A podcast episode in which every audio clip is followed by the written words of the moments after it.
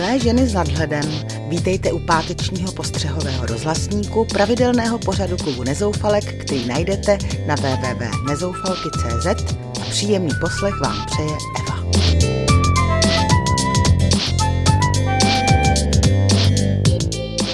Dnes vám řeknu, proč by se domovy důchodců měli poučit od našich věznic, proč považuji některé nápady našich politiků za zběsilé proč teprve v nouzi poznáme, že ke štěstí stačí tak málo. Dostala jste mailem zase jeden rotující dopis, který má sice původ v Německu, ale naše realita se mu velice blíží. Ten vtípek nabízí tuhle nápaditou výměnu. Umístěme staré lidi do vězení a zločince do domova důchodců. Ve vězení budou mít seniori pětkrát denně kvalitní stravu, pěkný světlý teplý pokoj se sprchou, televizí a počítačem, dvakrát týdně čisté povlečení, k dispozici knihovnu, studovnu, psychologa, zdravotní a rehabilitační péči. To vše samozřejmě zdarma.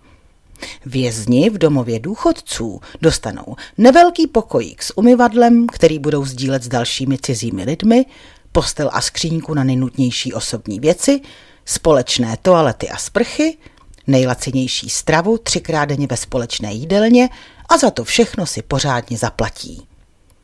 Zatímco v rámci standardů Evropské unie se naši zločinci určitě brzy dočkají veškeré výše zmíněné péče ve věznicích, standardizací evropských seniorských domů se ovšem u nás stěží někdo bude zabývat.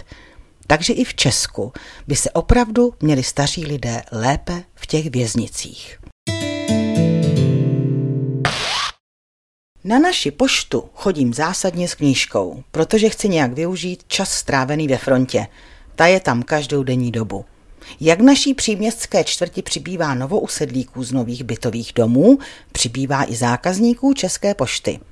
Když se k tomu připočtou dědečkové a babičky, kteří si tam chodí pro důchody, protože pošťáci už jim je nenosí domů jako dřív, a asistentky s firem, které tam nosí desítky obálek a balíčků, takže zablokují okénko na desítky minut. Vystát si frontu znamená obrdit se značnou trpělivostí. A to nemluvím o chudácích zaměstnancích, kteří váš balíček hledají jak jehlu v kupce sena, protože malá kapacita pošty už nestačí a je balíky nepřehledně zahlcena. Obzvlášť před Vánocemi, kdy si vyzvedáváme dárky z internetových obchodů, je to výživné. A když si představím, že k tomu všemu přibydou ještě nezaměstnaný, kteří se tam budou chodit hlásit třikrát týdně, jak vymysleli naši chytří politici, jdou na mě mrákoty.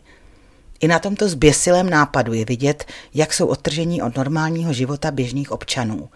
Místo, aby nám pomáhali, jen nám komplikují život. Holka, víš, že ke štěstí stačí, že jsem se po týdnu sama vykoupala?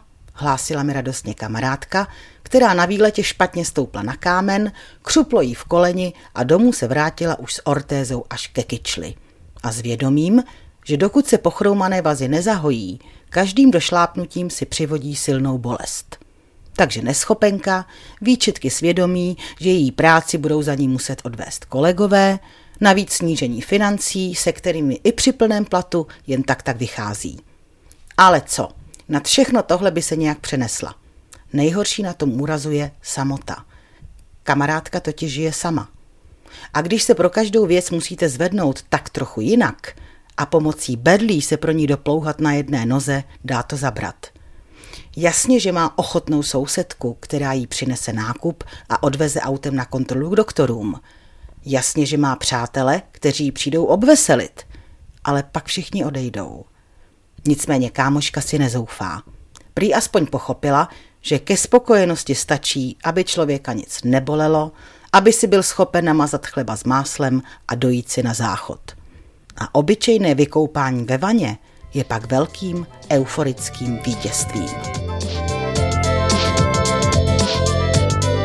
Takže vám, milé nezoufalky, přeju hlavně stále zdraví a taky příjemný další týden. Zase v pátek se na vás bude těšit vaše Eva.